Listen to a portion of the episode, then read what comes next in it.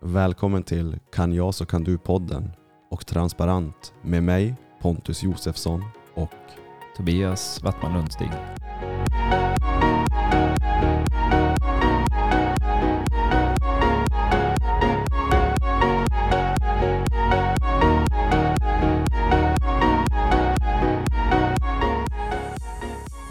Allt är bra med dig idag Tobias.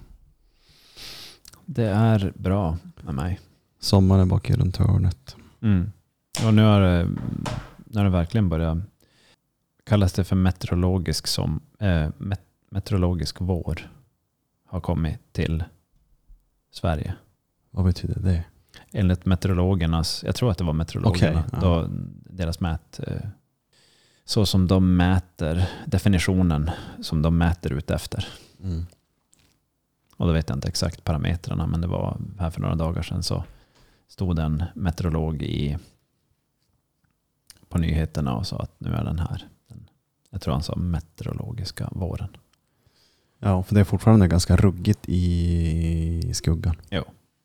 Så att eh, inte Men det, riktigt men det ska väl vara över en viss eh, medeltemperatur över dygnet för Mm. att det ska och över en viss, ett visst tidsspann, över dygnet och över vissa dagar, då, då är meteorologiska våren. här. Mm. Om, om jag nu kommer, om jag nu inte säger fel, meteorologiska det kan vara något annat ord, men jag tror det var så han sa. Mm. Han vet säkert mer än vad jag vet. Just om den termen, alldeles säkert. ja. Det skulle jag, det skulle jag tro. eh, dagens avsnitt. Eh, du har ju paddan framför dig och du skrev det och sa det så bra. Vill du lyfta det? Ja. Om du vill. Mm. Ansvar, ordet, handlingen och dess betydelse. Där har vi första eh, området. Och så andra området är känslor, tankar och vart de kan ta oss.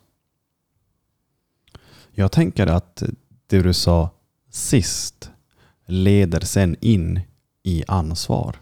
Ja, de kommer, Eller- de kommer korsa varandra. Ja. Eller korsa varandra. De, inba- de, de flätas in i varandra oundvikligen. Eh, för om någon säger att eh, det här bör vi ta ansvar för så väcker det känslor och tankar. Mm. Och frågan är vart tar de här känslorna och tankarna oss? Och då tar oss in i handlingar. Och så vidare och så vidare och så vidare. Så att de här kommer, hänga, de kommer gå in i varandra. Så vi kommer prata brett eh, om de här områdena. Eh, och se om man kan få en, en hälsosam eller vettig relevans i dem. För något som jag tyckte var intressant det du sa om eh, en kund du hade som du frågade hur, hur läget var. Mm. Och det blir en... Du märker att ja, det är inte så där ah, shit det är bra utan Mm. du märkte att ja, det är lite si där. Och eh, vad var det du sa innan vi tryckte på play? Eh, om man träffar en öm punkt, eller hur var det du sa det? Ja, jag ska försöka komma ihåg vad jag sa. Men någonting i stil med... ku- han sa så här, den här mannen. Han kommer in och har väldigt ont i sin rygg och sina, sitt bäcken och ner i ena benet. Eh, så pass att han har svårt att gå. Och, ehm, och så, så frågar jag hur, hur det är med honom. Det är bara en standardfråga, en fras. Hej, det är lika mycket värt som ett hej ungefär. Fast jag söker efter någonting. Jag, jag vill få en relevans i hur han resonerar i hur han mår. Hur han mår och hur han resonerar. Jag vill se hans resonemang. Så det är därför jag ställer frågor.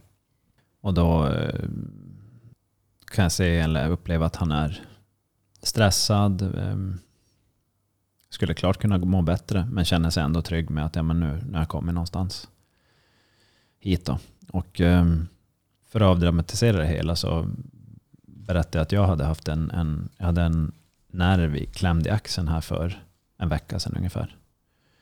Så pass kraftigt att jag knappt kunde röra armen och det gjorde väldigt ont. Det är som att ryggskott fast i axeln. Eh, det är nästan så att jag tappar andan när jag försöker röra armen.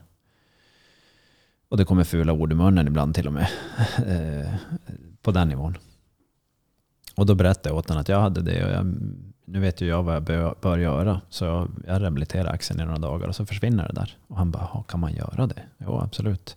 Men det beror ju på hur, man, hur, hur, hur, mycket man vet och hur mycket man vågar och hur mycket man orkar göra. Och han bara, ja, nej, det är ju sant. Hur mycket man vet, hur mycket man vågar, hur mycket man orkar. Och så sa jag att för när, när det hände med mig, så jag, då kände jag mina känslor. De drog, som jag brukar referera till det, om de drar ner i källan, då mår jag inget bra.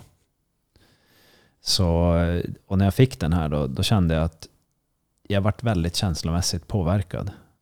Och då fick jag hålla koll med min mentala förmåga fick jag hålla koll på att nu är känslorna på väg ner i källan, men nu, ska jag hämta, nu hämtar jag tillbaka dem. Men då märkte jag att de, de, det var som att golvet under fötterna försvann. Jag var uppgiven. Less, uppgiven. Uppgiven är nog det, det bästa ordet just som beskriver den situationen. Jag orkade inte mer. Men då, var det som, då satte jag mig en, en stund och bara tänkte på hur resonemanget gick. Och var förlåtande mot mig själv och bara var närvarande. Och eh, kom överens, det här var på kvällen, på fredag kväll förra veckan. Får se, fredag kväll för en vecka sedan, så inte nu i fredag som var. Inte för den här helgen, utan helgen före det. Jag tror du nämnde, du pratade om det här i förra avsnittet. Också. Ja, och då mm, helt enkelt så eh, kom jag överens med mig själv att eh, imorgon bitti så sätter jag igång och rehabbar. Eh, och jag tar det seriöst. Och jag vill göra det och jag sätter det in i system. Och då gjorde jag det och det var direkt en förbättring av mitt känslomässiga tillstånd och eh, mitt fysiska tillstånd. Och då, då började vi prata om det, jag och den här kunden idag. Och då sa han det att, jo alltså direkt jag hade bokat tiden hos dig. Som vi bokade nu igår då, en söndag. Det var en, en bekant till en bekant där. Så, så sa han att då, då kändes det direkt mycket lugnare. Och då sa jag att ja, men det där är en intressant, ett intressant fenomen som är väldigt vanligt. Och så sa han så här, vad menar du med fenomen? Vad, vad, vad är vanligt? Men om, om, vi, om vi leker med tanken att du får ont och så vet du inte riktigt åt, vilka, eh, åt vilket håll dina känslor är på väg utan de bara, det bara kommer en massa känslor. Och så tänker man inte på att de här är, det här är saker som går att bolla med. Jag kan förhandla med mina känslor.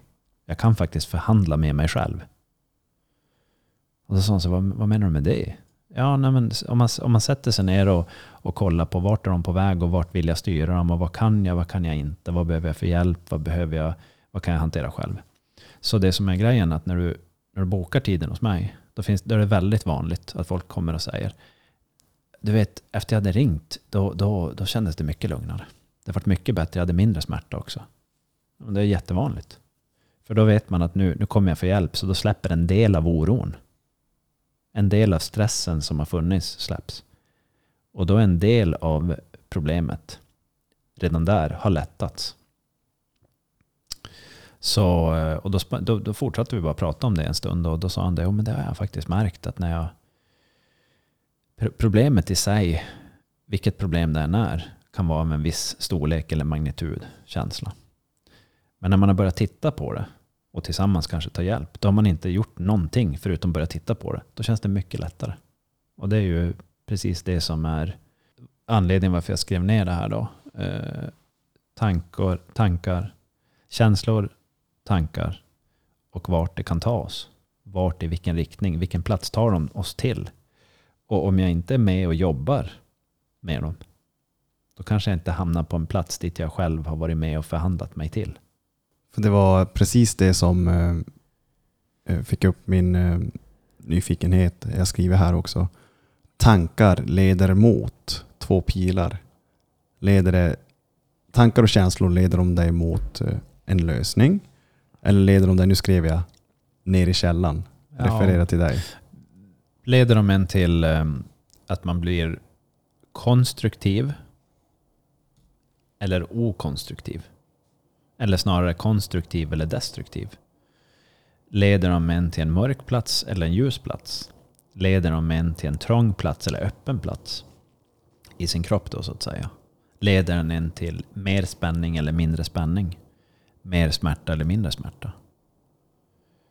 Mer kärlek eller mindre kärlek? Mer vänskap eller mindre vänskap? Eh, en större lösning eller en mindre lösning? Leder den mig till en plats, plats där, jag, där jag fastnar eller där jag kan röra mig? Där jag får svängrum eller inte svängrum? Det här är ju ett intressant område. Det är väldigt intressant för att jag tror att det kan vara svårt att hamna, om vi leker med tanken, i ett låst läge av tankar och känslor. Och så ska det leda automatiskt till en lösning. Jag tror att man kan vara ganska handfallen till en början. Kan du ta om det där? Jag Eh. zonade ut lite grann i tanken. Och nu har vi också, har du märkt att varje måndag, så det de verkar ha någon flygövning hela tiden här. Hör du att det är någon, Ja, just det. Försvaret har flygövning. Ja, just det. Det låter som det i alla fall. Mm. Det är så alltid när vi spelar in podd. Det har jag inte tänkt på förrän idag när du Just så. belyste det. Men jag hörde planet. Det gjorde jag. Jag la ingen fokus på det. Nej. Ja. Jag bara, det kom Ja. upp så här. Men sak samma. Eh, jo, när vi, när vi kommer till ett läge där vi har tankar och känslor så tror jag att, eh, jag, jag refererar också till mig, jag tänker på mina egna erfarenheter, att när vi hamnar, om vi kallar det ett låst läge, vi kommer till tankar och känslor, så tror jag, och har även känt själv, att man till en början hamnar i ett okonstruktivt läge bara av automatik, av naturliga orsaker så hamnar vi där. Shit, fan, oh, ner i källan. Mm. Eh, och det jag tänkte fråga dig då, är det, är det vanligt det här att vi faktiskt hamnar som människor i ett låst läge först när vi får tankar och känslor? Att vi blir okonstruktiva? Om det är vanligt. Ja, alltså att vi, den första, det, det första steget när vi kommer dit, Mm. att vi blir lite handfallna. Alltså, det är svårt att säga vanligt, men det är, det är ju ett vanligt förekommande fenomen. Det är ett va- vanligt förekommande beteende. Mm. Absolut. Sen är ju nästa steg, eh, vi, vi är ju inte en, vi är inte, alltså vårt sinne och våran kropp är ju stöpt på ett sätt i samma form. Men våra upplevelser och våra inlevelser och våran resa genom livet och vårt sätt att ta till oss information och se saker och vända våra, använda sig av våra tankar eh, utveckla våra system, våra, våran hjärna, våra, våra tankeprocesser, eh, våran handlingskraft. Eh, att träna den i olika riktningar är ju någonting som människor gör hela tiden. Men, men frågan är hur pass Eh, utvecklat sånt här tankesystem mot lösningsorientering som varje människa har. Eh, så att det är ganska utbrett att människor, många människor, en stor del av mänskligheten hamnar i låsta lägen frekvent. Söker hjälp eller, eller på något sätt eh, tar sig ur de här låsta lägena. Så ja, det, det är vanligt förekommande. För, för det var jag tänkte att, eh, för det blir som steg ett och sen som du säger, i nästa steg så blir det ju att man, eh, som du har tränat dig, att fånga upp och styra de här tankarna och känslorna när de kommer. Mm. Att om vi hamnar eh, vid ett problem, Mm. att vi då kan snabbt, oh, vänta nu, det här känner jag igen. Vänta nu, det här känner jag igen. Nu har jag ett problem igen. Och Mm. förut, jag har ju tränat på det här nu. Förut har jag varit okonstruktiv, men nu, boom, jag fångar upp mig själv. Nu ska jag försöka vara mer konstruktiv. Mm. Hur ska jag kunna lösa det här? Alltså jag har gjort det till ett, jag har gjort det till en person, det har blivit en person i livet för mig att eh, begrunda de här sakerna. Och eh, vad jag har kommit fram till i livet så är livet som ett stort hav som man, som man eh, seglar över. Och eh, havet har lugnare och min, mer eller mindre lugna vatten. Det finns stormar ute på haven. Men man kan däremot, om, om man befinner sig i en storm eller på en plats där man inte vill vara, så eh, om man inte är konstruktiv så, så kan man fastna där längre än man skulle ha ett behov av att vara fast där. Och det kan påverka en mycket mer än vad det skulle behöva göra.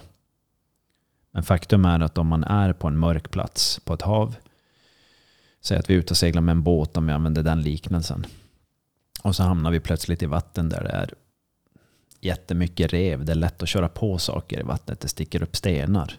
Det är väldigt oroligt väder. Det är stökigt havet. Jag, förstår, jag förstår inte riktigt hur jag ska navigera här. I de situationerna så kan det bli övermäktigt för vissa personer. Och då är det väldigt lätt att man låser sig i ett visst läge. Det enda jag har som jag är trygg på, ja men vad är det? Och så låser man sig någonstans. Eh, det är inte det enda sättet som går att göra det på. Det går att ta sig ut från de, de, de här platserna med, eh, ja, förrädiska vattnen så att säga. Till lugnare vatten. Eh, varje människa har möjligheten att lära sig det här. Att utforska de här sakerna. En del behöver, jag tror vi alla behöver hjälp i perioder. Jag tror, jag tror verkligen att alla, min upplevelse är att alla behöver hjälp. Eh, och, och tror man inte på det så är det bara att gå tillbaka till när man var barn. Eh, man har gått en skola, man har fått massa hjälp. Eh, så jag menar inte, alltså ingen person klarar sig själv genom livet, så är det bara. Eh, och jag ska inte argumentera mot någon som säger tvärtom, men det är min syn på det.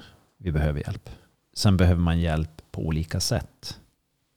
En del personer, om man inte ser de här sakerna lite för vad de är, så kan det vara så att man behöver hjälp mer än andra. Det kan vara så att man väldigt frekvent eller med en viss frekvens blir lamslagen. Eh, far illa, hamnar på en väldigt mörk plats. Och därav kan det bli missbruk, det kan bli si, det kan bli så, det kan bli destruktiva beteenden på en massa olika sätt.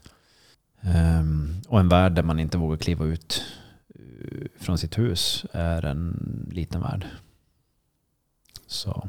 För um, det här, i de här stegen så kommer ju också det egna ansvaret in. Mm. För att, uh, I allra högsta grad. Ja, och, och det jag tänker är att vad du än väljer, vilken riktning du än väljer, eh, beroende på vad du vet, eh, erfarenheter, så blir det ju ändå att eh, du kommer få hantera konsekvenserna av vad du väljer. Mm. Men kan vi, kan vi börja med, eller skulle vi kunna börja med att säga så här, ordet ansvar. Mm. Vad betyder det rent ordagrant i ordboken? Och sen så var väl medveten om att det är ett ord som vi pratar om först. Men det är också en handling som vi pratar om. Och vad har de för betydelse? Vad väcker de för tankar och känslor? Och vart tar den här processen oss när vi tar i det här? Mm. Det är det jag, jag skulle vilja utforska istället för att säga väldigt bara uh, fyrkantigt och säga ansvar ska man ha. Mm. Ordboken säger så här ansvar. Skyldighet att se till att viss verksamhet fungerar och att ta konsekvenserna om så inte sker. Eh, förpliktelse att stå till svars eller betala. Mm. Så om du läser upp den där första frasen igen. Skyldighet att se till att viss verksamhet fungerar och att ta konsekvenserna om så inte sker. Mm. Se till att viss verksamhet fungerar. Och att ta ett, ta ett ansvar. Ta konsekvenserna. Ta konsekvenserna om det. så inte sker. Och ta konsekvenserna om så inte sker. Så säg att jag är ute på det här eh, vattnet och seglar nu. Jag är ensam i båten. Jag har själv valt att åka ut på det här vattnet. Jag befinner mig, eller jag befinner mig nu på det här vattnet. Jag hamnar på en plats där jag var nyfiken att åka till. Men det blev inte riktigt som jag hade tänkt. Vems, vem är det som kan få mig ut ur vattnet till ett annat vatten? Vem, vem kan få mig till det oroliga vattnet till mer lugnt vatten? Det är bara du. Mm. Alternativt att jag kontaktar någon annan om man kan få hjälp. Men för att göra det så behöver jag ta ansvar för handlingen. Jag behöver ta ett ansvar för tankar, jag behöver ta ett ansvar för känslor. Så ordet ansvar i den här bemärkelsen är någonting som är frigörande. Jag, jag får handlingskraft av det här ansvaret. Men däremot så finns det ju ansvar, om vi inte pratar om vad ansvar är, hur vi kan använda oss av det. Att det är en konstruktiv sak som vi kanske inte bara vill ha, utan vi är riktigt, nu använder jag ett ord som jag absolut väldigt ah, sällan använder och har stor respekt för, måste ha om vi ska kunna leva ett hälsosamt liv. För har vi inget ansvar, vem är det som styr båten då? Vems agenda? Vem, var, varför styr vi hit? Jag vill inte till det här vattnet. Nej men, du har ingenting att säga till om nu, för du har lämnat bort allt ansvar. Nej men jag trivs inte i det här vattnet. Nej men personen som har ansvar trivs ju där, så varsågod. Ansvaret är nu den andra personen eller någon, annans. Vem är den andra? Ja, det är inte du. Så utmaningen är att se på ansvaret som en kraft som man får hålla i sin hand. Kraften betyder att eh, det finns en hel del saker att hantera. Min syn på det är att lära sig använda kraften. Om vi inte lär oss använda den, då kommer någon annan använda den åt oss. Och vad händer då? Jo, jag åker med någon annans båt. Varför hamnar jag här? Här vill jag ju inte vara. Nej, men du har, du har ingen handlingskraft där. För att ta sig någon annanstans så behöver man, har man ett behov av att ta sitt eget ansvar över de processerna som tar en i den riktningen som den enskilda individen har behov av. Och det här, det här kan man ju ta lik, liknelse till det riktiga livet också. Inte bara på en båt. Utan, Ja, båten är ju bara en, Ja. en, en em, liknelse för, Mm. alltså en, en metafor för livet.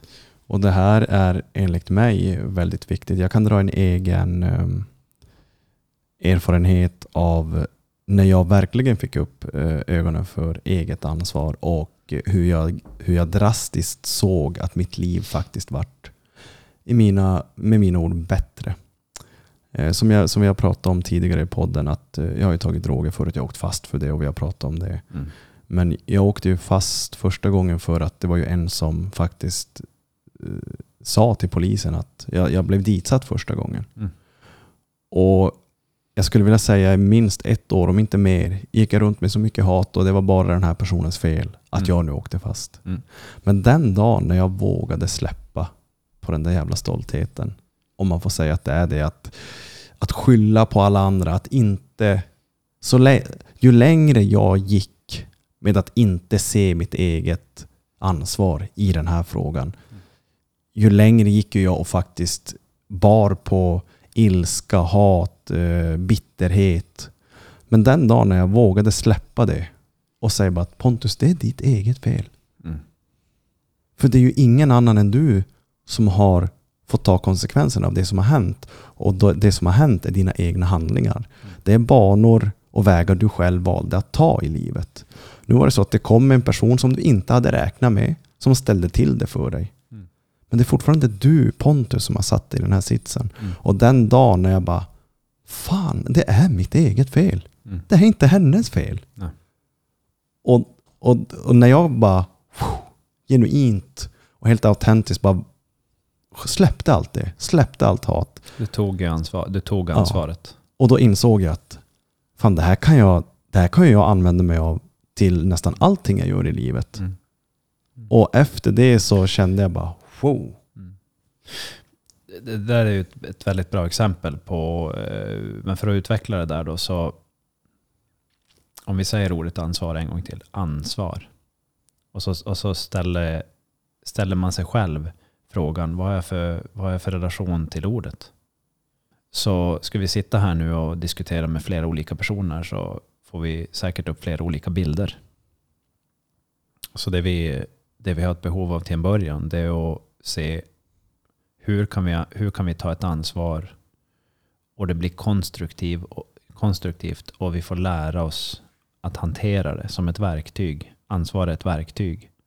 Om vi sätter det här verktyget i koppling till saker och ting, eh, vad får vi ut då? För tänk att vi ska göra någonting, vad som helst, och det kan varje person som nu sitter och lyssnar. Tänk att vi ska göra vad som helst, men jag tar inget ansvar. Hur bra blir det?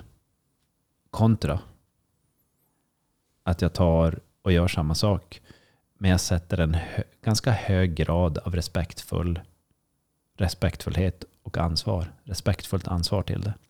Vad blir skillnaden? Blir det skillnad? Jag skulle tro att det blir enormt stor skillnad. Ett problem dyker upp. Jag tar ansvar för att vara en del till att hantera det här problemet. Eller bara, det är inte mitt problem, jag tar inget ansvar här. Blir det skillnad? Bara för att man har tagit det här ordet nu så ska man inte ta ansvar för allting som alla andra människor gör. Jag ska inte ta på mig allting. Men däremot börja utforska vad kan jag ta ansvar för och vad spelar det för roll? Men just den här känslan, nej jag tycker inte om ansvar. Ja men bra, då har, du fått, då har vi fått en, säg skala 1 till 10. 1 är lågt, 10 är högt. Sen hur använder man det och var? Det handlar ju om en dialog också. Jag kan inte ta något ansvar. Eh, säg att vi hade kommit i kontakt med varandra. När, var du aktiv i ditt drogmissbruk? Säg, säg en punkt där du var högaktiv. Eh, 2015, 16. 2015, 16. Okej. Så säg att vi hade kommit på något sätt i kontakt med varandra på någon plats. Eh, Det är inte säkert att vi hade kunnat få samma möte med eh, den här respekten och det här ansvaret som, som vi har applicerat på den här podden. Det är inte säkert att vi hade mötts på samma sätt och Mm. fått, vi hade kanske helt krockat med varandra. Så det handlar om tid och rum, en plats och en dialog och en överenskommelse, ett samtal, kommunikation. Och ehm, om vi får de här sakerna på plats, då kan det hända eh, magiska saker. Men om det är så att vi hade mötts och vi inte hade kommit överens, då hade, vi, då hade man kunnat ta ansvar för att nej men då, då ska vi inte ha med varandra att göra just nu i varje fall. Så jag, jag personligen är inte intresserad av att ha mycket konflikter runt omkring mig. Jag försöker lösa dem. Om jag inte kan lösa dem så förflyttar jag mig bort ifrån dem. Eller förflyttar dem bort ifrån mig. Så att de inte påverkar mitt liv på, på ett negativt sätt. Så som jag uppfattar dig så, an, så vågar jag tro att du är ganska duktig på att ta ditt egna ansvar i livet. Alltså jag, jag jobbar ju med att eh, jobba med personer med problem. Mm. och komma mot lösningar. Och för att göra det så behöver vi, behöver vi prata om ansvarsbiten. Och ansvarsbiten är att en, en person eller ett företag eller en grupp som söker upp mig av olika anledningar. Oavsett om det är fysisk smärta, psykisk smärta eller att grupper är dysfunktionella eller man vill nå högre produktivitet bättre, genom bättre kommunikation och förståelse och dialog. Eh, oavsett så, så behöver jag förklara eh, i, genom dialog hur jag ser på fördelat ansvar. Och fördelat ansvar är, vi leker med tanken att um, vi ska bygga ett hus. Uh, den här personen har kommit in till mig för att säga så här, kan du, kan du, kan du hjälpa mig att bygga det här huset? Och säga så här, jo det kan jag göra. Men för att det här ska gå riktigt smidigt så behöver vi se vad du kan göra och bör göra. Och vad jag kan göra och bör göra. Och hjälps vi åt, då lyfter vi 50 procent av vikten vardera. Och gör vi det, då går allt mycket smidigare. Men kommer personen in och lägger över allt ansvar på mig, då blir processen mycket mer belastad av destruktivitet. Personen lämnar över sitt ansvar och förstår inte vad de själv bör göra. Om inte de förstår sitt eget behov och vad de bör göra, vad de kan göra, då blir det väldigt belastande för mig att hjälpa de här personerna. Så det, det tillhör mitt ansvar att prata om ansvar och säga vad är ditt ansvar i den här situationen och vad är mitt? Och sen att vi kommer till en plats där det är givande att hjälpa varandra med de här ansvaren. Men att lägga kravet på den andra och säga att det är ditt ansvar, det är inte mitt. Det låter så enkelt. Men det blir ofta väldigt inte bra. Väldigt inte bra. Det är helt fel orduppbyggnad på det, men det blir väldigt inte bra. Så utmaningen är, vad kan du göra? Vad kan jag göra? Och, och applicerar man det här, det går att applicera överallt. Mm. Och jag har, en, ett, eh, jag har en, en situation då jag flyttade, vi flyttade hem till Sverige. Vi hade, en- vi hade, hade, vi hade en lägenhet på, här på Björksgatan i Luleå. Och så hade vi den uthyrd. Vi sa upp hyresgästen. Som, det var tre månaders uppsägningstid. Vi gjorde allt enligt reglerna. Som man bör göra enligt regler. Det här paret som hyrde var från Italien superfina hyresgäster. Jag hade jättegärna bara velat ha dem kvar som hyresgäster, men vi behövde lägenheten. När jag sa upp lägenheten. Så vi var vän på sociala medier. Och det jag såg på sociala medier när, när den här kvinnan skrev ut att nu har de blivit av med sin lägenhet. Vi har blivit uppsagda, tre månader på oss och hittat en ny lägenhet. Så såg jag en intressant sak. Det var att den här personens bekanta och vänner började skriva saker som nej men, det här var ju dåligt och det här var ju tråkigt och nej men så här kan man ju inte göra. Oj, nej men det är ju svårt det här och hur ska ni, hur ska det gå för er nu och det är svårt att hitta lägenhet. Och de skrev bara saker som var extremt negativa. Och då tittade jag på det där och tänkte, men det här hjälper ju inte dem någonstans mer än ner i källaren. Så tänkte jag så här, nej men nu, nu går jag in och så skriver jag så här, hej, jag heter och jag är hyresvärden. Det är jag som har sagt upp dem. För det första så är inte det här ett problem. Det som, det som hör till saken nu är att det vi vill göra är att hitta en ny lägenhet till dem. Som alla med sina nätverk kan bara gå ut och se, skriva till sina vänner och säga vi har ett par här som är i allra högsta grad superskötsamma. Det är den bästa hyresgästen jag skulle kunna tänka mig. De söker en ny lägenhet. Jag kommer ge dem de finaste vitsorden som finns. Så om vi istället för att sikta ner mot källan så siktar vi mot övervåningen nu tillsammans. Jag skrev det inte i de orden. Så tror jag att vi kommer hitta en lägenhet väldigt enkelt. Och då var det helt tyst på de där sociala medierna.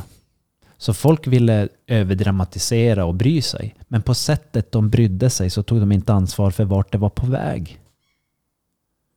Hänger du med? Ja, och jag, det är ett väldigt intressant exempel. Mm. Och, och direkt, det känns ganska vanligt. Det, det, det, är väldigt vanligt på det sättet att jag vill ju bry mig. Så då, då, säger jag, oh, men åh oh, nej. Jo. Nej men vad tråkigt. Och då är det som så här, ju mer du säger vad tråkigt så bryr du dig. Men vart skickar du personen med alla de här orden? Exakt. Det, det, är, inte, det är inte förbjudet att säga, nej men vet du, det där var ju tråkigt. För det, vissa saker är ju tråkigt. Absolut. Men det är inte tråkigt för resten av livet. Men i varje fall, det tog inte alls lång tid efter det där var avstyrt, omstyrt och de hittade en lägenhet.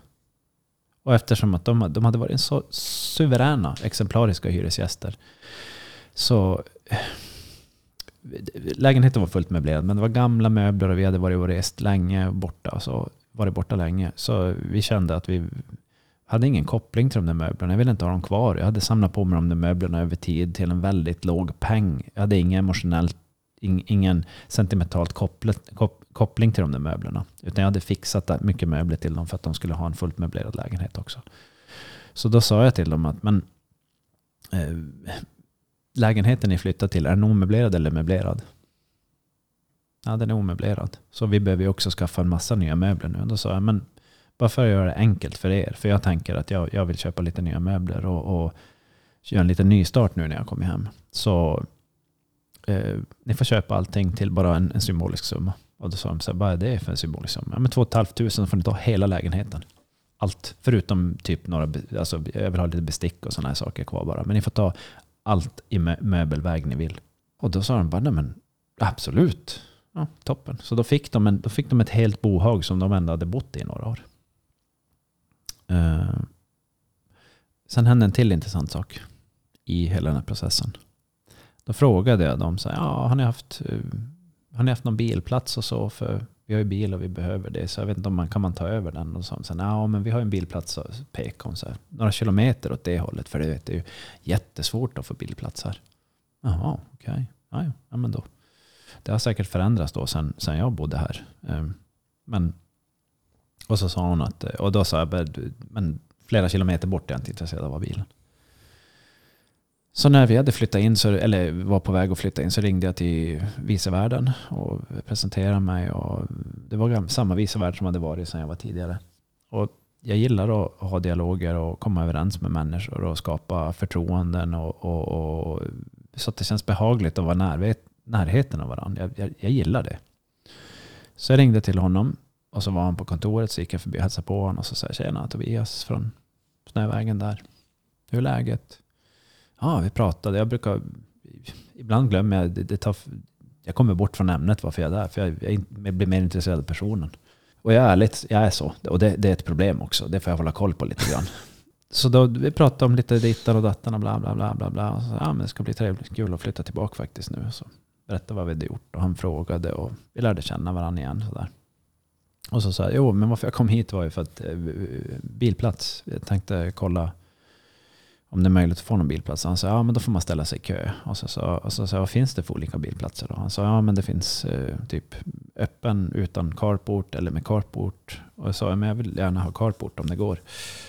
Bara på grund av att hålla bilen snöfri. Och så han bara, ja men den är lite dyrare. Ja men det, sånt är livet.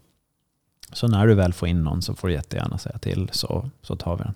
Och är det möjligt att få två? Och han bara, nej, du vet, vi får, man får bara ha en, en per eh, hushåll. Och så sa jag så ah, ja, men sånt, sånt är livet också. Men om det av någon anledning skulle bli så att du får dem inte uthyrda så kan du väl bara tänka på mig i så fall. För då, då är jag intresserad av att ta dem. Ifall det skulle gå. Han bara, ja, nej, men nej, okej, ja, men det vet jag. Och så sen jag bara, och så före jag skulle gå så sa jag, men eh, förresten, finns det garage?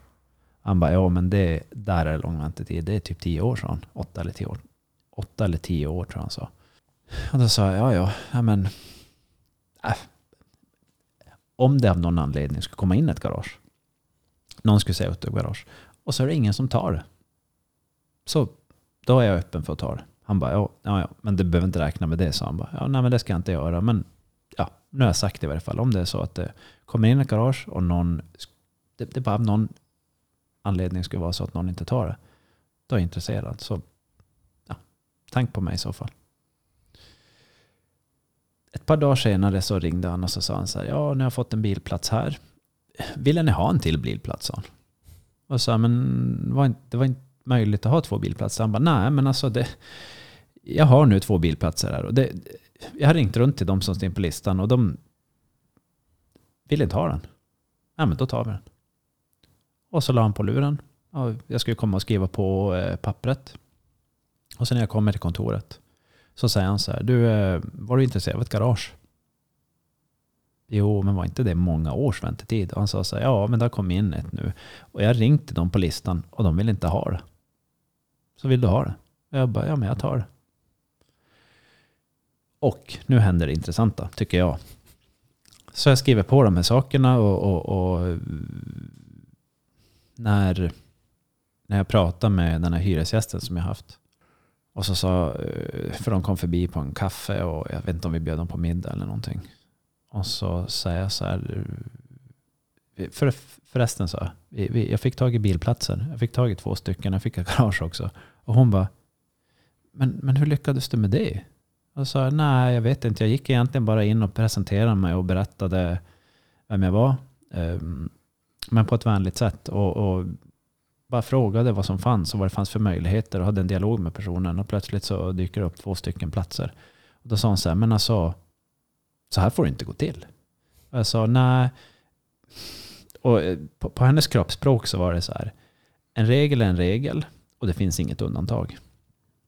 Och, eh, och då frågade jag så här, men när du, när du sökte efter plats, får jag fråga hur du formulerar det? Hon bara, ja men jag ska ha en, eh, jag vill, jag, hon hade formulerat sig någonting i stil med att hon skulle ha en bilplats. Och frågan är då vad som händer när man tänker och utför den där handlingen. Hur uppfattar motparten det?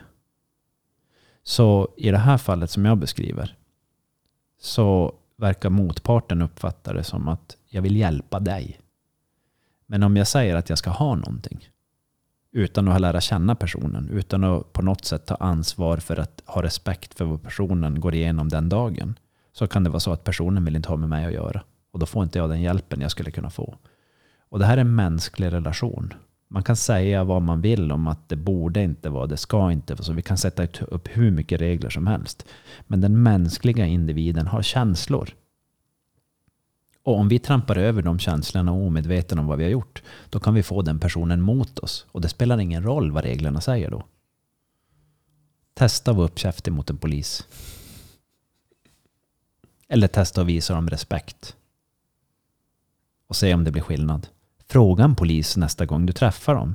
Träff, fråga någon, en lärare inom något ämne, att visa dem låg grad av respekt eller visar de hög grad av respekt? Och se vad som händer. För det händer saker. Visa en förälder låg grad av respekt eller hög grad av respekt. Det händer någonting. Visa ett barn låg grad av respekt eller hög grad av respekt. Och där händer det någonting också. Eller en vän eller en partner eller så vidare. Så vid en ansvarsfull hög grad av respekt så blir det i min mening mycket trevligare att vara vid liv. Hur tog eh, den här kvinnan som eh, sa åt dig, men så här får det inte gå till? Mm. Nej, hon, blev, hon, hon blev störd och upprörd och tyckte att men alltså, så här ska det bara inte fungera. Men ska inte bara fungera. Det, det, det är det som är så fascinerande. Jag kände inte ens den här hyresvärden. Men, och jag försökte inte manipulera honom. Jag försökte ärligt komma in och säga så här. Hej, Mm. det här är jag. Jag bor där. Jag vet att vi kommer ha kontakt med varandra säkert i andra ärenden med att någonting händer i byggnaden eller något sånt där. Eh, Jag, jag går in med approachen. Tjena, jag vill gärna hjälpa dig så du kan hjälpa mig. Och vad händer då? Jo, då händer en massa grejer. Och direkt jag hade ett problem med någonting, pom, var det bara fixat. Jag tänkte, det blev ingen gran, grannfejd med den här um, kvinnan som, som störde sig på att... Ja, nej, nej, det var ju kvinnan som hade flyttat ut ur min lägenhet. Ja, Det var- det var- det var hon. Ja, Ja, okej. ursäkta. ja, då, då, då förstår jag. Nej, så det var, det var de som var på förbi på en kaffe eller middag eller någonting. Just. Ja. Så, men hon var, hon var verkligen jättetrevlig den här kvinnan. Dock hade hon lite grann av, av rätt och fel eh, princip. Mm. Principen var rätt eller fel tänk. Regeln utan undantag. Men regel utan undantag är, är ett sätt att tänka. Och regeln är bra. Men det finns alltid undantag till regler. För i, i alla regelverk så tolkar man hur regeln tolkas in. Mm. Och så har vi människan där också. Mm. Och tolkar vi bort människan och säger att det här är regeln, det är bara, det är bara jävlar foga dig. Då är det inte säkert att du får en trevlig människa som ska sen tillämpa regeln. Jag tänker också att, att tillämpa det här äh, egna ansvaret till, äh, som vi har pratat om, till allting vi gör i livet och att på något sätt så bör vi göra det för att uppnå något sorts drägligt liv. Om, om vi tar det helt egna ansvaret äh, för att, för jag tycker att det egna ansvaret är någonting som dels har fått mig att få en bättre livskvalitet och även fått upp mina ögon för personlig utveckling, att hur långt vi kan komma inom personlig utveckling med eget ansvar. Om vi tar ett exempel, om, om, jag, om jag får förklara dig, jag sitter här med dig idag. Mm. Eh, som jag sa tidigare, att jag uppfattar att du är väldigt bra på att ta ett eget ansvar. Du sitter här eh, väldigt vältränad. Eh, ingen övervikt, du sitter här eh, ganska nyrakad, fin i håret. Du har fått lite färg ser jag. Eh, välklädd, klädd efter väder. Det låter som att jag har tagit mycket positivt ansvar här. Ja, och, och det jag tänker, det som, det, varför det är så intressant att sitta med dig, för nu sitter ju vi här med, om jag får kalla det, ibland så kallar jag det, till mina vänner säger jag att du är en expert. Eh, och jag gillar att kalla dig det, för jag ser det som det. Eh, men, men det jag tänker att det går bra för dig du, med ditt företag och det du gör. Mm. Men jag vill sätta ihop allt det här. Att någonting, all, det här, allting börjar ju någonstans med att du har tagit ditt ansvar över dig själv. Mm. För att du ska kunna bli en så bra människa som möjligt ute i världen. Mm. Och det tycker jag är så intressant. Så att när man bara sitter här och av och kolla och prata med dig och på dig så ser man att det här är en man som tar sitt ansvar i den här världen. Ja, alltså jag, eh, tack för de fina orden. Du ska tacka dig själv. För det är Ja, du som ja, har satt dig i den sitsen. Jo, det, och det, det, det gör jag eh, Mm. faktiskt. Det gör jag. Det är ändå eh, ödmjukande att höra någon annan sätt, säga det på det där sättet. Så det, Mm. jag eh, blir lite rörd av det faktiskt. Så eh, okej, så ansvar i den, i den här benämningen är att, eh, och det pratade jag faktiskt om också med den här kunden i morse, för han frågade när han kom in på kliniken, så sa han så här, men vad trevlig lokal, för det är väldigt, ja du har ju varit där, det är högt i tak, det är mycket fönster, det är, på eh, en, en, det är inte direkt på markplan utan det är en våning upp, så känslan är en väldigt rymlig lokal, eller rymligt kontor. Jag försökte inreda det så det är så behagligt för kropp och sinne att komma in i som, som möjligt med den ekonomin jag hade att inreda. Så det har jag tagit ansvar för. Jag vill att rummet ska influera att här kan man göra mycket. Vad gör man egentligen här? Och då, det ska, det ska som sätta igång en tankeprocess när man kommer in. Och sen pratar vi om geografisk placering på, på, på mitt, mitt kontor, då, eller som jag kallar för klinik. Och den ligger ju inte i centrum av Luleå, den ligger just utanför. Och till en början så valde jag det, berättade jag åt honom, på grund av... Jag hade dels varit där, han frågade hur länge jag hade varit där. Och det var så det började. Och, och att det var, han upplevde att det var väldigt skönt att komma in. Och då sa jag, men jag har varit här i, jag tror det är sju år. Och till en början sa jag, så var jag lite, jag tog det för att det var, det var en liten slump för de bekant till mig som hörde av sig och sa, du borde komma upp och kolla hit. Och jag var, jag var ganska insnöad på att vara i centrum i Luleå. Som alla andra är. Det ska vara i centrum allting. Det ska vara i centrum, i centrum, i centrum. Men priserna är ganska höga där.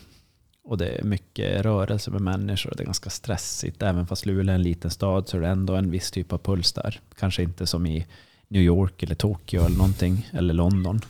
Men det är fortfarande puls. Så jag tog det här av en lite grann... Det var enkelt bara.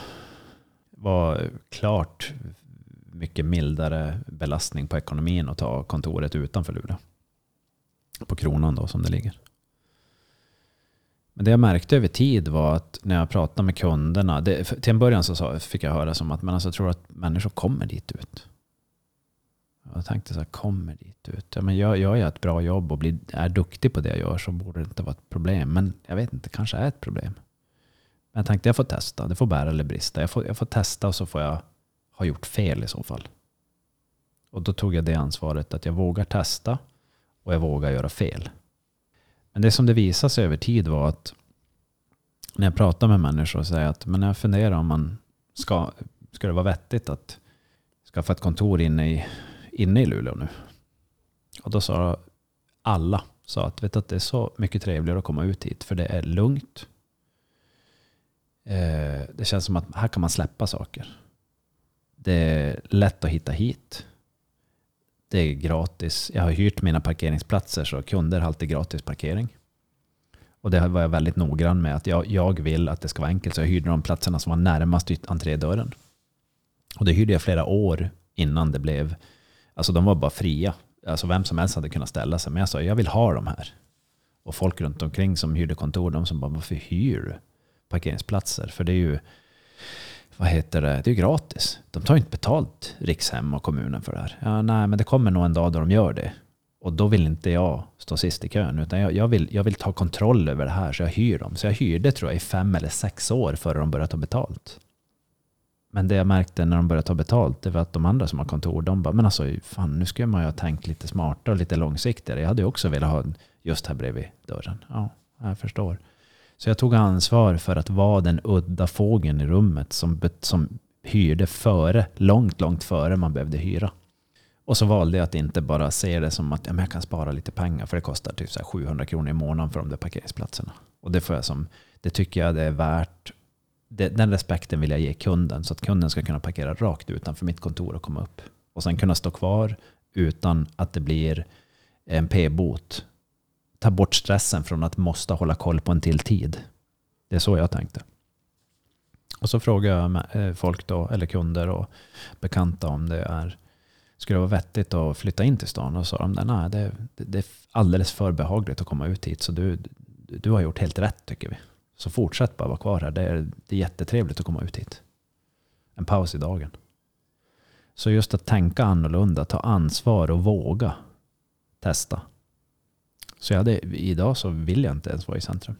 Så ja, jag har tagit en hel del ansvar. Och när vi sitter ner och pratar mycket med grupper och vi sitter i så här le, le, eh, ledarskapsmöten så får jag äran att hjälpa grupper och företag att förbättra deras processer. Och då kollar vi egentligen på eh, alla de här sakerna vi pratar om. Vad har vi för ansvar? Vad bör vi ta för ansvar?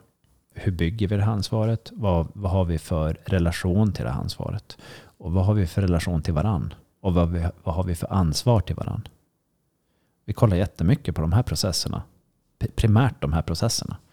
Och det som händer när vi gör det, det är att alla problem som dyker upp blir så mycket lättare att hantera. För vi har redan börjat ta vårt ansvar. Men det jag ser, det är att i, när, när ett företag kommer in och det inte fungerar, då har man inte förstått sina ansvar. Alla har jättemycket ansvar, men de har inte förstått sina ansvar. Hänger du med? Är det oftast det som är problemet? Att de inte har förstått ansvaret eller är att de inte vill ta ansvaret? Förstått. Om man inte vill ta ansvaret, då har man nog inte förstått det. Konsekvenserna av det? Ja. Okej. Okay. Mm. Så att meningen är ju inte att, alltså, vi leker med tanken att vi har, eh, vad ska vi ta? Vi har ett pussel framför oss du och jag. Jag har hälften av pusselbitarna och du har hälften av pusselbitarna. Jag kan inte lägga över ansvaret på dig och förvänta mig att du ska kunna lägga ett helt pussel då, om inte jag deltar. Jag kan, ursäkta, backa tillbaka. Jag kan lägga över ansvaret på dig. Att du ska kunna lägga ett perfekt pussel. Men då behöver jag tillhandahålla mina pusselbitar. Om jag lägger över allt ansvar på dig, eller orimligt stor grad ansvar, så blir pusslet inte lagt på ett bra sätt. Det, blir, det går inte att se bilden i pusslet. Däremot som jag tar mitt ansvar och du tar ditt ansvar och så samarbetar vi att lägga ut det här pusslet. Blir det någon skillnad då? Mm, det går nog bättre. Det går nog ganska mycket bättre. När vi väl börjar lägga pusslet så blir det inte perfekt bara för att vi har sagt att vi ska ta ansvar, utan det är en dialog om hur vi lägger det hur pusselbitarna eh, läggs ihop. Och så kanske vi märker att vi behöver ta in en tredje person för att det här pusslet ska bli så optimerat som möjligt. Och vem är den personen? Och vilket ansvar bör de ha och hur bör de förstå sitt ansvar? Och när man väl gör det, då börjar man samspela på ett väldigt unikt sätt. Man blir som pusselbitar som kan sättas ihop i varandra. Men förstår man inte ansvaret och relevansen till ansvaret, att man har hälsosamma tankar och känslor till det ansvaret. Då är det inte säkert att pusselbitarna vill sitta ihop ens med varandra. Men man ska ändå utföra ett jobb tillsammans. Hur ska det gå då? Och vem betalar för konsekvenserna? Alla betalar, men företaget betalar med enorm ekonomi om pusselbitarna inte klaffar ihop med varandra. Personerna som, som jobbar i processerna, de betalar med sin energi. Och den är ovärderlig. För personer som har, har jobbat bort sin energi bränner ut sig. Hamnar i konflikter väldigt ofta. Och en utmattning är en konflikt i sig själv. Så att hög grad av ansvar, men ett, en ansvars, en respektfull, ett respektfullt ansvar som man kan jobba med. Hur låter allt det här? Ja, jag är helt med. Och det jag sitter och tänker just nu är att nu pratar du i grupp och jag tänker så här att om vi bryter... I grupp är ju egentligen flera individer, enskilda individer Precis. som nu är i närheten av varandra. Mm. Så jag tänker alltid enskild individ, mm. flera stycken.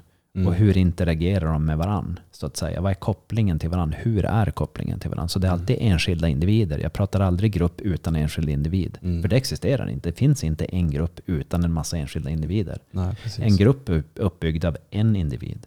Mm. En individ, en individ, en mm. individ. Ett kollektiv är en massa individer. Men kollar man aldrig på individnivå så är det farligt för kollektivet. Mm. Men om vi bara kollar på individnivå och inte tar in gruppfunktion så är det farligt för kollektivet också. Mm. Och farligt för individen. För den mm. delen. Eller farligt destruktivt. Precis, för, för jag vill höra med dig också vad du, eh, vad du tycker om att säga att jag sitter hos dig som bara jag som individ och mitt liv är åt fanders.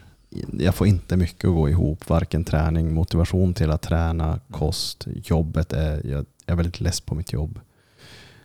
Eh, jag tänker att om jag som människa har mycket problem och stress i mitt liv, kan du då sitta och prata med mig och se men vad har jag tagit för ansvar över mitt liv för att verkligen få det att gå ihop? Alltså, situationen du beskriver får jag en känsla av. Mm. Att det är lätt att säga, om jag bara ger bort allt ansvar, för jag, då, då blir det lättare för mig. För det är ansvar som har tagit mig hit. Mm. Eh, om jag bara fri sätt, sätter bort all ansvar, då blir det lättare för mig. Men till saken hör att om vi inte tar ansvar för, och ansvar är ju ett laddat ord i det här läget. Mm. Det vi behöver göra det är att, att komma till en plats där man blir handlingskraftig. Mm. Och handlingskraft är också ett sånt ord som kan vara laddat. Eh, att bli medveten om hur min situation nu, hur jag har kommit hit och hur jag tar mig vidare. Mm. Och genom att, genom att prata om de här sakerna och se hur pusselbitarna fastnar i varann och att man börjar nu bygga på ett, ett hållbarare pussel. Och motivera personen att testa lite saker. Så till exempel, eh, bara att prata ger ju ljus i vissa områden som man kanske inte tidigare har pratat om. Mm. Så att, att få belysa sina känslor, sina idéer, gör ju så att man ser dem klarare. Och då kan det vara så att genom bara att prata så säger personen, men alltså jag känner mig lättare nu. Det känns lättare att göra det där. Mm. Ja, men det är för att vi har, vi, har, vi, har, vi har rätt ut några saker nu som tidigare inte var utredda. Vi har belyst områden som tidigare inte var belysta. Som vi hade, de, de fanns där, men jag hade, jag hade ingen koll på att de var där. Så där börjar vi. Och sen säger till personen att okej, om, vi ska, om vi ska lyckas med någonting här. Så säger jag att vi ska personen har en konflikt med någon eller man vill börja träna eller jag vill få mindre smärta i ett område. I kroppen eller i känslor. Så, så brukar jag säga, men om vi gör så här då, vi bildar ett team tillsammans. Nu kanske jag inte säger det exakt i de här orden. För varje möte är unikt. Jag har ingen mall jag jobbar efter som, som får mig att säga samma ord vid, vid, vid alla möten. Utan jag möter personen och ser vad vi får för möte. Så om vi jobbar som ett team att du gör din del och jag gör min del. Och så ger jag dem, ger dem inte direkt valet så, men jag upplyser dem att om man kommer in hit och tänker att jag ska göra jobbet åt personen, då lämnar man ju bort sitt ansvar. Vad är sannolikheten att om jag ska göra jobbet åt personen, att vi lyckas kontra att vi lyfter halva vikten själv? Du lyfter halva, jag lyfter halva, så jobbar vi tillsammans framåt vad är relevansen i det? Finns, finns det någon skillnad i dem? Och då säger alla, ja men det låter mycket hållbarare. Ja, bra. Så om vi gör det då, vad händer med personens motivation tror du? Den höjs. Den höjs. De får mer energi, de får mer kraft, de tar mer ansvar, de blir mer handlingskraftiga. Mm. Och sen så, jag vill, jobb, jag vill hjälpa varje person bli så självgående som möjligt. Och när jag säger så självgående som möjligt så vill inte jag eh, säga så här, nu gör du det här, det här, det här, det här, hej då. Utan jag vet att väldigt många är så känsligt i det där. Så jag hjälper gärna dig på vägen. Men var väldigt, jag gör det väldigt noggrant för dem att om de, om de har en övertro på att det är jag som ska göra mycket, då kommer inte jag orka bära vikten, så då kommer jag vara tvungen att ge upp. Och det är inte bra heller. Så hur får vi det här skeppet att segla framåt? Och det är det du har, har gjort med den här podden. Mm.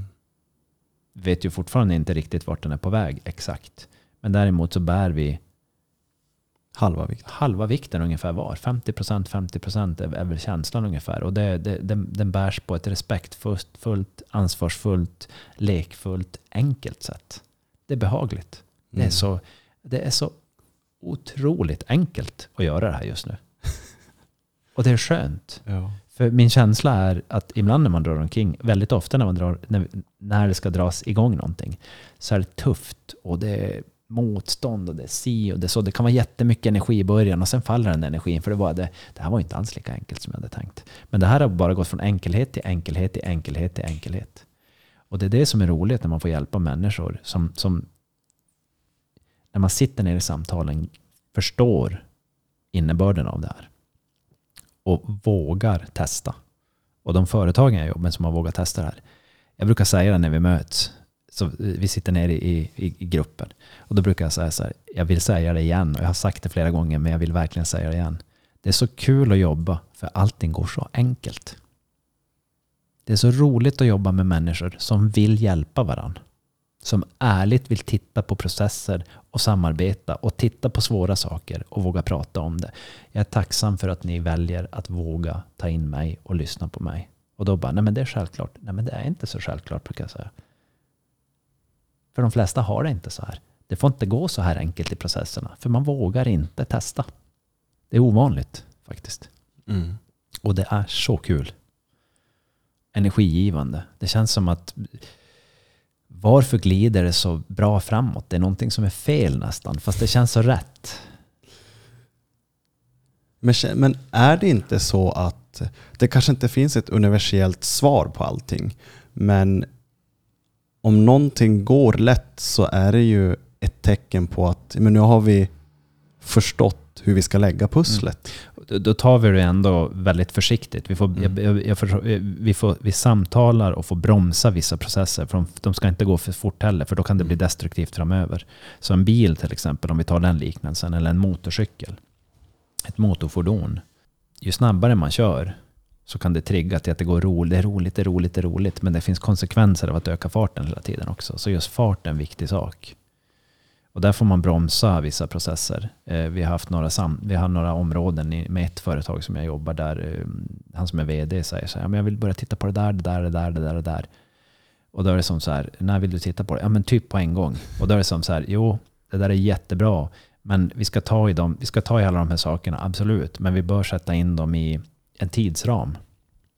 Och sätter vi inte in dem i en tidsram så har vi varit naiv till vad som kan hända på vägen. Och vissa områden är ganska tunga. Vissa har med personer som inte riktigt är, kanske, vi vet inte om de är mogna för det som vi ska lyfta upp.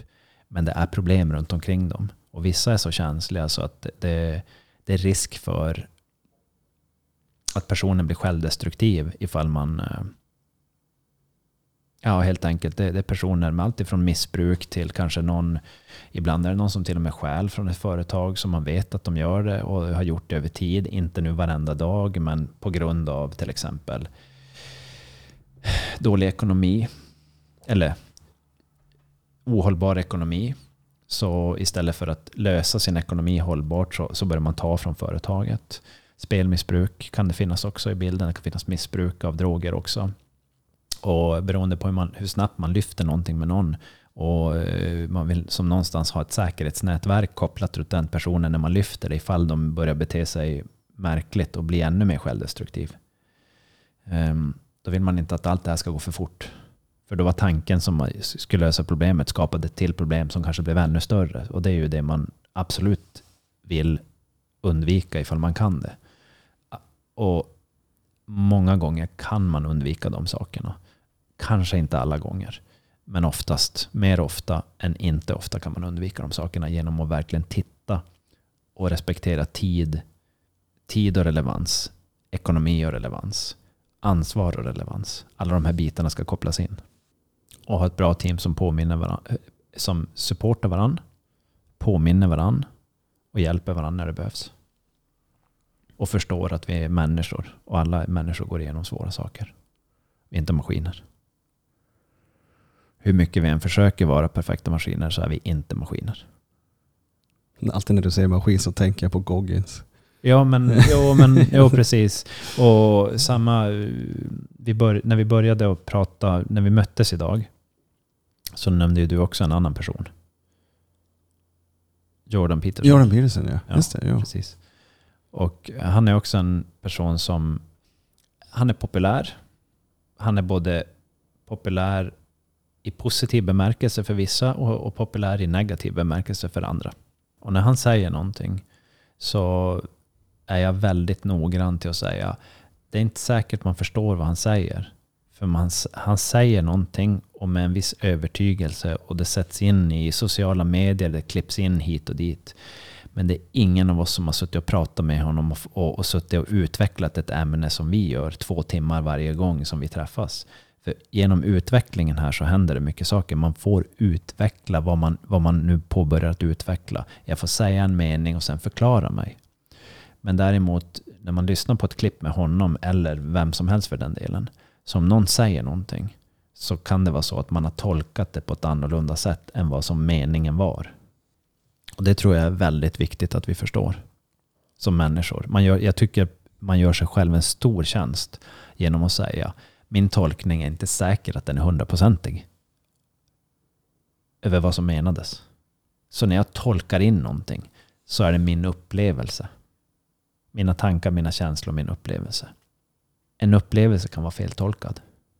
Det är det mest vanliga området i konflikter. Feltolkningar. Och det är det som också ploppade upp i huvudet när du säger så. Eh, Jay Shetty, en, eh, också en känd författare, podcaster, sociala medier. Är det inte han som håller på, han låter väldigt positiv, konstruktiv, han är indier eller någonting? Jo, precis. Och Okej. han skrev i boken här, Think like a monk. Eh, Han var ju munk där ett tag. Och, Ja. och han har nu Och nu har han, nu han raka motsatsen till Munk. Precis. Ja. Jo.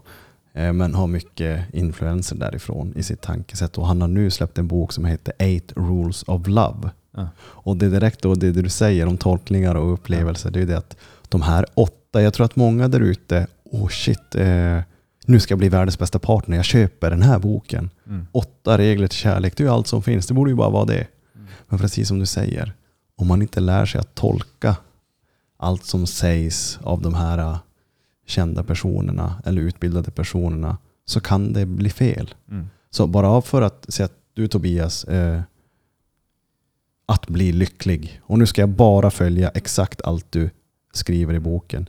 Det betyder ju inte att jag kommer bli lycklig bara för det. Nej. Så tolkning och, och idé. Mm. Ehm, om vi säger så här, om vi stannar upp en liten stund och så, säger vi, och så tänker vi på den här tanken. Min tanke, vad jag ser och vad jag upplever och min tanke om den här verkligheten som vi lever i. Är den sann? Har jag tolkat den verkligheten jag lever i på ett så perfekt sätt så att det är sanning? Eller är verkligheten så som det är?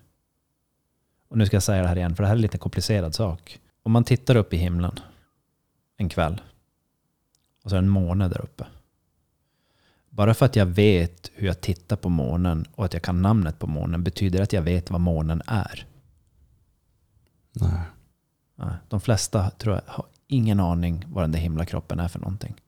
Men vi har en idé. Och vi har ett konsensus som säger att jo, men det där är ju månen.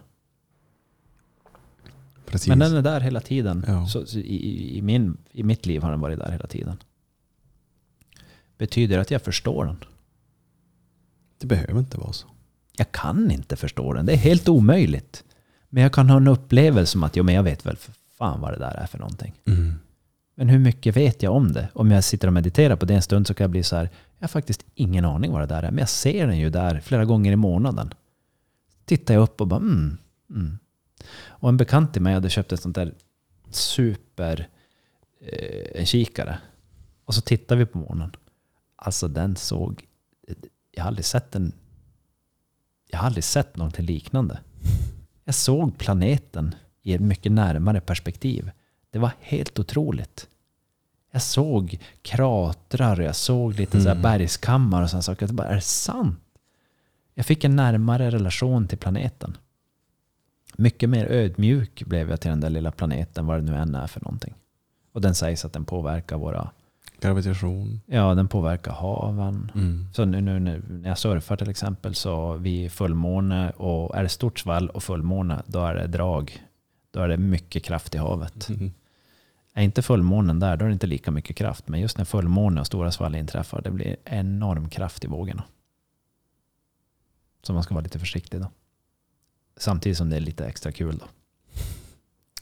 Så just den här relevansen till att vad är det jag tittar på? Vad är det jag upplever? Och hur fullt kan jag förstå det här? Det kan vi också ta ett ansvar till.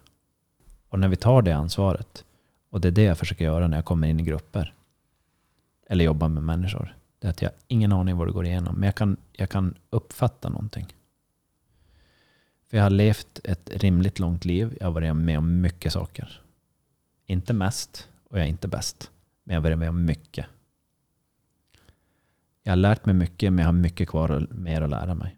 Jag kommer inte vara fullärd den dagen jag löser in min sista check. Men jag vill ha gjort ett bra jobb under tiden jag varit vid liv.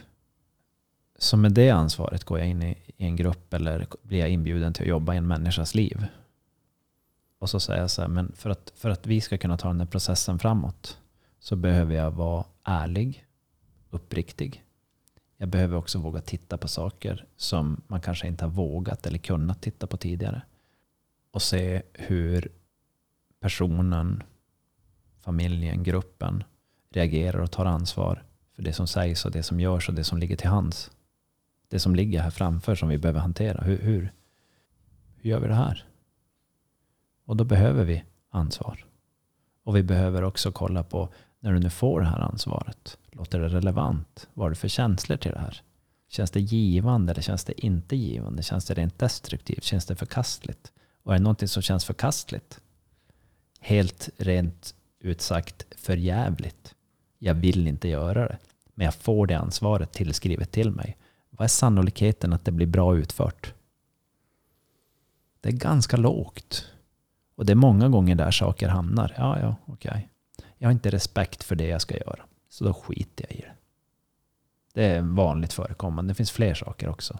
Men låg grad av respekt och låg grad av förståelse brukar inte leda till lycka. Så tillbaka till den här personen som känner sig vilsen med alla de här sakerna. Mm. Hög grad av förvirring. Hög grad av passivitet. Hög grad av låg grad av förståelse alltså. Hög grad av missförståelse. Leder också till passivitet. Har du hört uttrycket, uh, hur går den? If you want to change the world you gotta make your bed. Start by making your bed. Start by making your bed. Det finns ju en, eh, om vi, om vi pratar om det då, så jag kan, jag, kan inte, jag kan inte veta om de som lyssnar vet med sig om att det finns Säg att man skulle träffa en psykolog och så får man höra att man börja, börja med att bädda din säng på morgonen. Okej, okay. och så bäddar personen sängen på morgonen men förstår inte varför man ska göra det. Mm. Nu har jag bäddat sängen, så vad fan ska hända nu då? Okej. Okay. Förstår, förstår du vad liknelsen till livet är att starta med att bädda sängen? Det betyder att jag börjar med den enklaste processen i mitt liv och ser till att den blir utförd. Vad är nästa steg? Och sen vara tacksam för att komma tillbaka till sängen på kvällen och tänka så här, just det, den här gjorde ju jag i morse. Nu är det trevligt att gå och lägga sig. Men om det känns värdelöst, då är frågan så här, men då har man ju inte förstått vilket ansvar man har fått. Så om någon tycker att det här är banalt, då är det här det börjar. Och då skulle jag säga, börja förstå. Vill, välj att vilja förstå varför det är så viktigt att till exempel diska upp sin disk. Att bädda sin säng. Att tvätta sina kläder. Att raka sitt skägg. Borsta tänderna. Att borsta tänderna. Att reglera sin eh, drog och alltså al alkoholkonsumtion. Sin konsumtion av sex. Och så vidare. Och så vidare. Och så vidare. Reglera de sakerna som vi vet vi har ett problem med eh, köpimpulser. Eh, träningsimpulser. Jag tränar, om jag tränar bara mest, mest, mest och mer, mer, mer än alla andra så blir jag bättre, bättre, bättre. Det stämmer inte. Det är ju en, en lögn till sig själv. Från en naiv person. Den som har mest frimärken i sin frimärkssamling är inte den som har den bästa frimärkssamlingen. Det är bara att gå och köpa på ICA alla frimärken som finns där varje dag så har man mest frimärken i hela världen till slut. Men det blir en ganska tråkig frimärkssamling. Och frågan är om man blir lycklig att ha den där. Om man nu kan förstå den frimärkssamlingsliknelsen. Så, och som sagt, man behöver inte bli bäst. För då är man lite som David Goggins. Man har till slut inga knän kvar. För han har sprungit och tagit i så hårt. Och vi var i söndags, jo, lördags och söndags så var det ett eh, motocross-träningsläger som en, en eh, bekant höll tag i i Boden. Och eh, då var det en, Eh, ett företag som heter Tords Motorservice som var där med en serie av splitternya crossenduro motorcyklar. Jättefina motorcyklar som man fick testa. De hade demohojar där. Så då åkte vi dit och körde. Och så var, eh, samlades vi upp några stycken och körde. Och så var det en kille som, som är från en, en närliggande stad här. Som, eh, han är i 35-årsåldern. Han är duktig förare. Men han eh, har ett väldigt maniskt beteende. Han, han blir väldigt snabbt bra på någonting och så gör han det så pass aggressivt och hårt och mycket så han går sönder. Och han gör det gång på gång på gång på gång på gång. Och när jag inte träffat honom på flera år, sen vi körde en tävling tillsammans. Och så, eh, han är en jättetrevlig person, glad, Eh, belastar inte någon annan med någonting negativt. Han är superfin. Men däremot så är han väldigt självdestruktiv för han, han, han eh, kan inte reglera sina impulser utan han tar det så långt han kan och så går han sönder. Och så tar han det så långt som han kan igen och så går han sönder och så går han sönder. Så nu när jag träffade honom då hade han reparerat sitt skulderblad eller rehabbat sitt skulderblad som han spräckte vid den sista tävlingen. Han spräckte det på andra varvet när vi skulle köra i 24 timmar. Han var i, han var i, vi, jag och han var i samma lag. Eh, det gjorde inte mig direkt någonting att han gjorde det. Det var bara tråkigt att han inte kunde vara med och köra resterande tid av tävlingen som var typ, jag tror det var 20 timmar kvar när han gjorde illa skulderbladet. Och han var så laddad så han, han bad mig titta på det och bara så här, kan, kan, jag köra? Kan jag köra? Alltså så här, nej men du kan ju knappt lyfta armen så du, du behöver gå till sjuk, sjukvårdspersonalen. Eh, min, min tanke är att de kommer säga lägg dig i ambulansen så kör de dig till sjukhuset, mycket riktigt och det gjorde de. de han röntgades och visade att han hade spräckt i skulderblad för han, han eh, flög av motorcykeln och landade på en sten med axeln. Eh, det är ingen rolig skada att få. Den är inte livshotande men den är väldigt, det är bara jobbigt, riktigt jobbigt. Nu när jag träffade honom den här gången då hade han börjat få så ont i armarna och i karpaltunnlarna som är i handlederna. Och då, eh, då sa han att ja men du vet jag, jag håller på att försöka få, och eh, de håller på att kolla, jag ska få tid att operera eh, handlederna. Då försökte jag fråga honom, så jag sa, men testa att göra den här övningen. Så sträckte vi lite på underarmarna och på axlarna och han bara oh vad ont det gör, jag ser ju det så. Och då visade det sig att alla muskler är så stumma och så tajta och så starka. Men de har dragit ihop sig och trycker på nervbanorna. Och när de gör det så då kan man ju operera. Och så underlättar man för stunden. Men, men grundproblemet ligger kvar. Och grundproblemet mycket sitter i hans känslor. Jag behöver köra järnet hela tiden. Och han är duktig. Men hans förfarande att köra järnet och ta i kommer göra han till en sjukpensionär i tidig ålder. Om man inte jobbar med tankar och känslor. Så då nämnde jag till hans svärfar när vi var och körde. Så sa hans svärfar så här, ja men han, du vet, han har så svårt att som taggar ner. Han ska som hela tiden vara på toppen. Så här, jag, bara, ja. jag skulle ju rekommendera att han får gå till mental, på mental träning till någon som man får förtroende för att prata. En samtalsterapeut eller någon idrottsterapeut eller någonting. Och då säger han så här, ja det låter faktiskt som en ganska bra idé. Och på sättet han reflekterade över det, den här styrpapp, styv hans svärfar var det som var med och körde. De brukar alltid köra tillsammans. Så han sa, ja nej, men det, var, nej, det är en intressant idé. Och då, på sättet han sa det så var det som att det, det, ingen har sagt det tidigare. Eller det var, det var inte sådär, jo det har jag hört förut, jo men det är sant. Så, så, utan det är så, ja det, det ligger. Just det där känslomässiga styr hur vi använder våran kropp. Så vad är det för känslor och vad är det för ansvar vi behöver ta för att komma åt de här sakerna och börja jobba med dem? Och då är det att börja jobba med dem. Jag vill börja jobba med mig själv. Vad har jag för respekt och ansvar till mig själv? Mina känslor, mina behov. Är de i linje med det som ger lycka och framgång, hållbarhet, välmående in i framtiden? För hans del, det ser tufft ut. Så kortsiktigt, jätteroligt. Långsiktigt, destruktivt. Kortsiktigt, skönt. Jag behöver inte göra någonting. Långsiktigt, ah, det här var inte så roligt. Men lyssna han då, ifall du pratar med honom? om Nej, men jag, på den nivån, när jag, jag vill inte ta min arbetsroll till att Nej. bli den personen som hela tiden ska förespråka och predika till andra. Mm. Det, det blir farligt för mig. Så där får jag reglera mig själv till att vara, jag är, ju- jag är, ju, jag är ju bara en god vän som är ute och kör. Säg att personen är på väg någonstans väldigt destruktivt, akut, då kommer jag, då kommer jag upplysa personen om det. det. Det gör jag vänskapligt och yrkesmässigt professionellt. Men däremot så går inte jag omkring och, och försöker eh, förgylla folks liv eh, dygnet runt. Det, det, det, jag blir en väldigt jobbig person att ha att göra med. Så, men däremot när, när, när, när han belyser att han har problem och han är ont, han är orolig, då, då, då tar vi upp eh, diskussionen och pratar lite grann om det. Men jag vill inte bli... Hans jag, hjälpare? Nej, jag- jag, vill inte bli hans terapeut när vi är Mm. ute och tränar.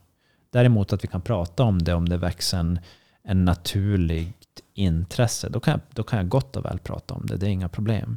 Men det, det finns en fara med att eh, jag behöver släppa min arbetsroll. Om inte jag gör det, då, blir jag, då kommer jag uppslukas. Risken finns att jag uppslukas av den. Så nu när jag, jag berättade till dig att jag hade bokat min årliga surfresa till Indonesien. Och om inte jag släpper min arbetsroll när jag åker till Indonesien, då är inte jag på semester. Nej. Så nu håller jag på att förbereda mig mentalt på att sätta upp ett träningspass för att jag ska vara flexibel i sinne och kropp nog till att surfa de vågorna som ska surfas när jag kommer till, på plats. För det kommer vara bra surf. Det kommer vara roliga vågor och det kommer säkert vara lite stora vågor. Jag håller på att välja ut utrustning. Jag håller på att skapa en lista på alla de grejerna jag behöver för att göra det så seriöst. Ta ansvar för det så mycket som möjligt. Men på ett lekfullt och skönt sätt. Mm. Och det ser jag fram emot.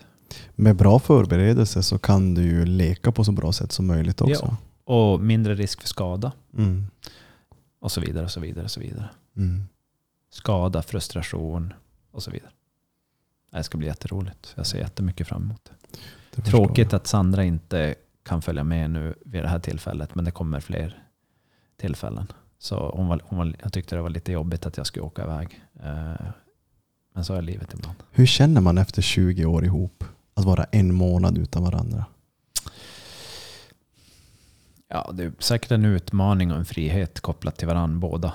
Eh, Jag vet att Sandra inte vill vara ensam men tycker det är väldigt skönt att vara ensam ibland. Mm. En månad är ju eh, en lång tid men nu har vi ju de här sociala medierna där man kan prata med varandra och se varandra. Så att, men vi har faktiskt ett... När, när vi pratar över telefon så är det så här, man bara, ja men hej, hej, har du gjort? Nej, okej, okej, ja, men då finns det inget att prata om. Så har det bra, hej då. Men däremot så när man som är med varandra, då kan man ju som sitta i samma rum och så behöver man inte säga någonting och så är man ändå med varandra. Det, Mm. det försvinner ju när man är Precis. ifrån varandra en längre tid. Men däremot så tror jag att, eh, att vara ifrån varandra med jämna mellanrum är både ett test på förhållandet och jag tror att det är hälsosamt för många. ska jag säga. Kanske inte för alla, men för, för många. För oss har det absolut varit hälsosamt. 100% har det varit jättehälsosamt att få, Mm. få kunna vara iväg från varandra. Jag eh, har ett intressant... Eh, jag tänkte fråga dig och be om att få sätta punkt på det här avsnittet idag. Ja. Med ett eh, väldigt bra utlåtande av Chad Wright, som han heter, en före detta Navy Seal, Mm. som nu springer, eh, han inspirerar andra och han är som så många andra en ultramaratonlöpare. Mm. Han säger så här. Han skriver på engelska. Jag ska försöka översätta till... Jag tar det på engelska och så översätter vi till svenska. Mm. Ska vi se. Det var ett långt inlägg men det är tre meningar jag har här. Och det här var alltså någon som heter Chad. Chad Wright med W då. Mm. It's foolish to admire me or to hate me. I'm just a man. If you admire me, it's foolish because I will let you down. Not on purpose. I am but flesh and blood. If you hate me, it's foolish. Hate destroys the hater, not the hated. Why destroy yourself on my behalf? I will not stop. Det låter som att han har fått ta del av mycket kritik. Både, både ris och ros. Mm. Och, och har tänkt vad det ge- gett honom. Så att det, det, precis, det, det var ett bra... Det var ett fint citat och för att förstå det där så behöver vi ju prata om det. För det där kan förstås på flera olika sätt beroende på vem som lyssnar på det. Så det jag tog till mig av det där var att eh, ni har ingen aning vem jag är. Mm. Men jag gör det jag gör av någon anledning. Och det är hans resa. Precis, och något som verkligen slog mig var att du borde inte hata mig. Som han säger att en hatare förstår bara en själv, det förstår inte den hatade. Men om vi gör så här då. Det, det han skriver här lite grann är ju att som när man tittar på, vi har ju pratat om David Goggins. Mm. Vi, hans, hans namn har lyfts upp i flera tillfällen och, och han är beundrad av många. Eh, och säkert icke beundrad alltså av, av, av många också. Och jag kan ju någonstans tycka att men det är ju synd om karln för han, han har ju sönder sig själv. Och, och verkar inte kunna st- stanna sig själv.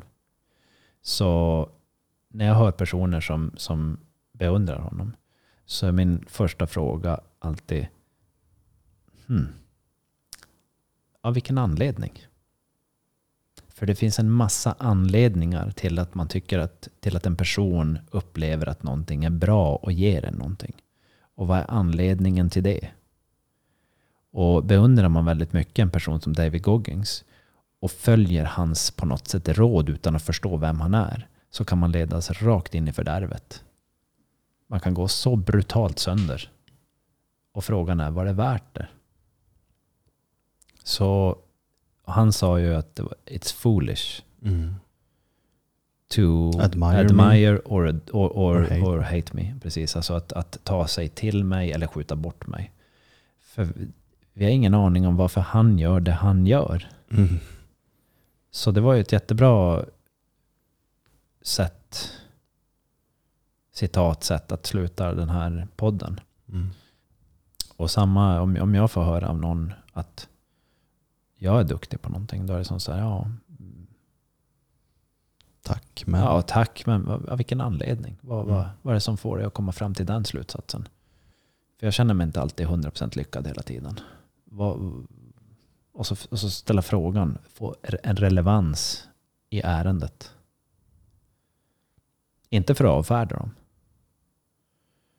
Men som sagt, en sån där person, väldigt mycket av det sociala medielivet som finns, då syns ju sådana där personer jättemycket. Den här munken som sitter och, och mediterar syns inte lika mycket. Eller om vi säger så här, familjemamman eller familjepappan som torkar skit efter sina barn och spyr efter sina barn och ändå sköter sitt jobb och sin ekonomi och är stöd för sina familjer. eh, Så att säga, fler familjemedlemmar utan den direkta familjen. Stöd för sina vänner, stöd för sina arbetskollegor och vänner. De är hjältar. De är kanske en lika stor hjälte som David Goggins eller Chad. Chad Wright. Men de syns inte. Mm. Så personen som har läkt en sjukdom, personen som är en stöttepelare för någon annan som, alltid får syna, som aldrig får synas i ett socialt medium. För jag jobbar ju till exempel med sådana saker som jag kan inte gå ut med de grejerna jag jobbar i sociala medier för det skulle vara rent du vet, jag kan inte gå ut och berätta om personer och saker som vi har varit med om. För får, får bara inte göra det i min arbetsroll. Jag, tysthetsplikt. jag, jag tillämpar tysthetsplikt på det. Men jag kan prata om andemeningar och saker som händer. Men när jag ser personer göra så här jättemycket reklam i sociala medier för saker och ting, då är det så här shit vad jag skulle behöva egentligen bara berätta om vad jag varit med om med människor och grupper. För, för, men jag kan inte göra det. För det, det, det är till för det slutna rummet. Mm. Och jag kan inte säga mycket mer än så. Och de som lyssnar som har varit med om det och vi har, vi har gjort saker tillsammans som har varit förbi förstånd hur långt man kan ta sig. De vet. Men vi kan inte sända ut det i ett socialt medium. Vi kommer aldrig sända ut i ett socialt medium heller. Mm. Och där sker många underverk som vi missar. Och tror man att underverk är det som är ett socialt medium, då har man missat den största delen av livet. För det händer inte på det sociala mediet. Det händer när man står själv i skogen och fiskar vid en älv. Eller i det där privata mötet. Eller på berget. Eller i sitt eget lilla gym eller sitt eget lilla tempel. Eller ens, egen, ett, ens eget uppvaknande eller ens egen uppenbarelse. Mm. Och man behöver inte sända ut det på ett socialt medium för att det ska få verklighet. Mm. Och det blir inte bättre för att man får någons tumme upp. Och det är också foolish att tro. Att mm. för att man får många tummar upp eller får många som klappar åt en så är man bättre. Det stämmer inte alltid. I'm just a man. We are just men. Och lite i den... Alltså människor, inte, inte, inte män, män. Nej, utan människor. Människor, män. Människor. Ja, precis. Så att oavsett om någon väljer att tycka illa om det vi gör här så får jag en känsla att vi kommer fortsätta ändå. Alltså, då behöver man ju bara man behöver, man behöver inte lyssna. Det, det, är helt lugnt. Och vi kanske är idioter som inte har någonting bättre för oss. Jag köper det. Mm. Så vi går och käkar idiot. Vi gör det. Stormskott. Hörrni, puss och kram på er. Sköt om er. Ha det bra. Hej då. Hej. Om ni där ute skulle ha några funderingar eller tankar eller frågor till mig eller Tobias så kan ni dels nå mig på mina sociala medier. Antingen på Facebook, Pontus Josefsson. Eller på Instagram, Josefsson P. Det går även bra att söka på Pontus Josefsson där så kommer jag upp och skriva ett DM eller personligt meddelande åt mig. Och eh, dig Tobias, hur når vi dig?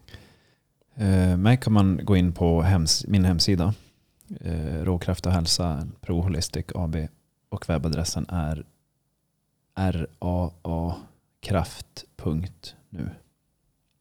Och där kan man hitta mina kontaktuppgifter, mail, eh, man kan skicka in förfrågan, telefonnummer, ringa, smsa.